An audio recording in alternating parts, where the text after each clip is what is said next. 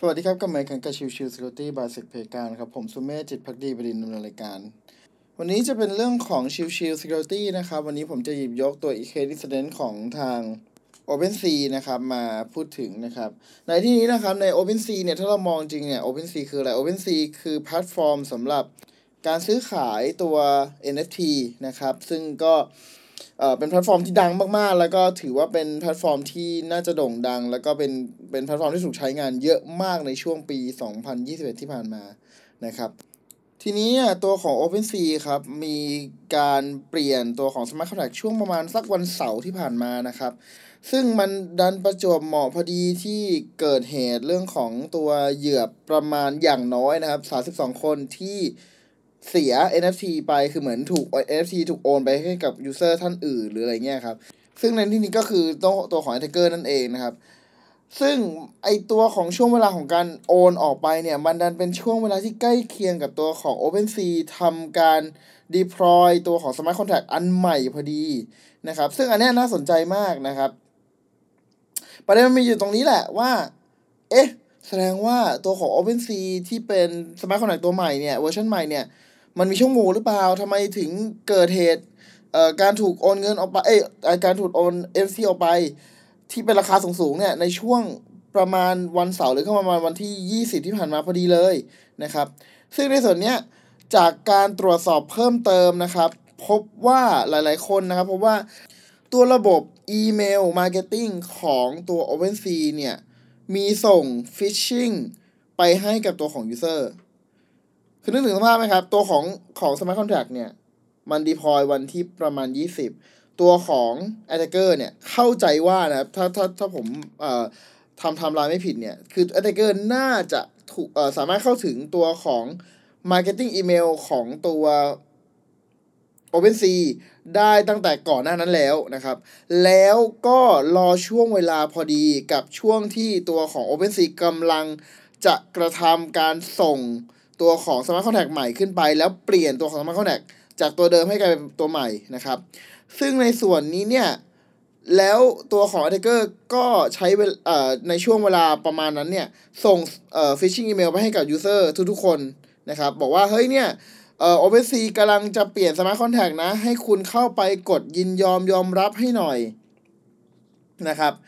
พอมันเป็นแบบนั้นแล้วเนี่ย user เนี่ย ก็เลยเผลอกดไป เพราะว่ามันถูกส่งมาจาก email marketing ของ OpenSea จริง ๆ นะครับ อันนี้อันนี้อันนี้มีการตรวจสอบเพิ่มเติมแล้วแต่ OpenSea ยังไม่มีการออกมาพูดถึงในประเด็นนี้แต่อย่างใดนะครับ แต่อันนี้เป็นเป็นส่วนที่มีการทำ security analysis ออกมาแล้วนะครับทำ research ออกมาแล้วเรียบร้อยว่าเออมันมีเหตุการณ์แบบนี้ออกมาจากตัวของทางเอ่อ OpenSea email จริง ๆ นะครับ ซึ่งมันก็เป็นจุดที่ทำให้ตัวของ user มัน trust ตัวอีเมลนี้ไปเลย แล้วก็เลยกลายเป็นว่า ตัวอีเมลเนี้ยกดไปให้เป็นเอ่อลิงก์ที่ให้กดยินยอมให้สามารถตัวของ attacker สามารถ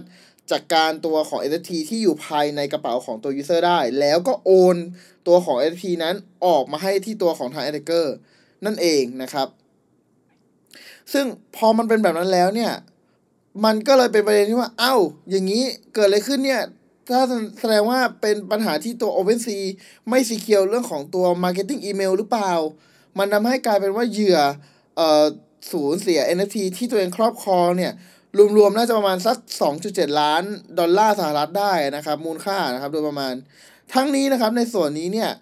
ตั้งแต่วันเสาร์ที่ผ่านมา จนกระทั่งถึงวันนี้ที่ผมอัดก็คือวันพุธที่ 23 เนี่ยยังไม่มีการยอมรับหรือยังไม่มีการพูดถึงว่าจะ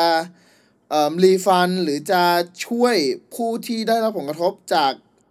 จากการโจมตีครั้งนี้แต่อย่างใดนะครับ อันนี้เป็นประเด็นที่ค่อนข้างน่าสนใจ เพราะว่าหนึ่งคือตัวของทาง attacker ก็เป็นอะไรที่ใช้การโจมตีแบบทั่วไปธรรมดาในโลกของของการทำงานธรรมดาทั่วไปนี่แหละของของการโจมตีปกติ เสร็จเรียบร้อยแล้ว ก็ใช้เวลาช่วงเวลาที่ประจวบเหมาะพอดีกับที่ คนก็ได้จะรับข่าวใบบางส่วนอยู่แล้วว่าเฮ้ยโอเค OpenSea กำลังมีการเปลี่ยนแปลงนะกำลังมีการปรับปรุงเพิ่มเติมนะ ใช้เวลาในจุดนั้นพอดีในการส่งอีเมลสแปมไปหากับตัว user จนทำให้กระทั่งตัวของ user นั้น ยินยอมที่จะให้สิทธิ์ของตัวเองไปกับตัวของ attacker ในการที่จะโอนเหรียญออกมา โอน NFT ออกมานะครับ ซึ่งในจุดเนี้ยสุดท้ายยังไม่มีข้อสรุปยังไม่มีอะไรตอบจากทาง NFT เอ่อขออภัย OpenSea นะครับว่า OpenSea จะกระทำอย่างไรในในช่วงนี้ในในในการรักษาลูกค้าในส่วนนี้นะครับ ไม่แน่ใจว่าจะโอนเงินให้ไหมหรือจะอะไรยังไงผมไม่รู้เลย เพราะว่าในวันพุธที่เอ่อจนที่วันที่อัดเนี่ย ก็ยังไม่มีข่าวอะไรอัปเดตมาจากทาง OpenSea นะครับ โอเคก็ประมาณนี้ละกันสำหรับข่าวในช่วงวันพฤหัสแบบนี้นะครับ ก็หวังเป็นอย่างยิ่งว่าหากใครก็แล้วแต่ที่ได้รับอีเมลจาก OpenSea หรือจากที่ไหนก็แล้วแต่นะครับ ตรวจสอบเรื่องของเว็บไซต์ที่เข้าไปดีๆ ว่าเว็บไซต์นั้นเนี่ยเป็นเว็บไซต์ที่เราต้องการจะเข้าไปจริง ๆ หรือไม่นะครับ ตรวจสอบโดเมนเสมอนะครับ อย่าหลงเชื่อตัวของ phishing เว็บไซต์ใด ๆ แม้ว่าตัวของ phishing เว็บไซต์นั้นจะถูกส่งมาจากตัวแหล่งที่น่าเชื่อถือเองก็ตามนะครับ ขอบคุณทุกๆทท่านที่เข้ามาติดตามแล้วพบกันใหม่สำหรับวันนี้ลากันไปก่อนสวัสดีครับ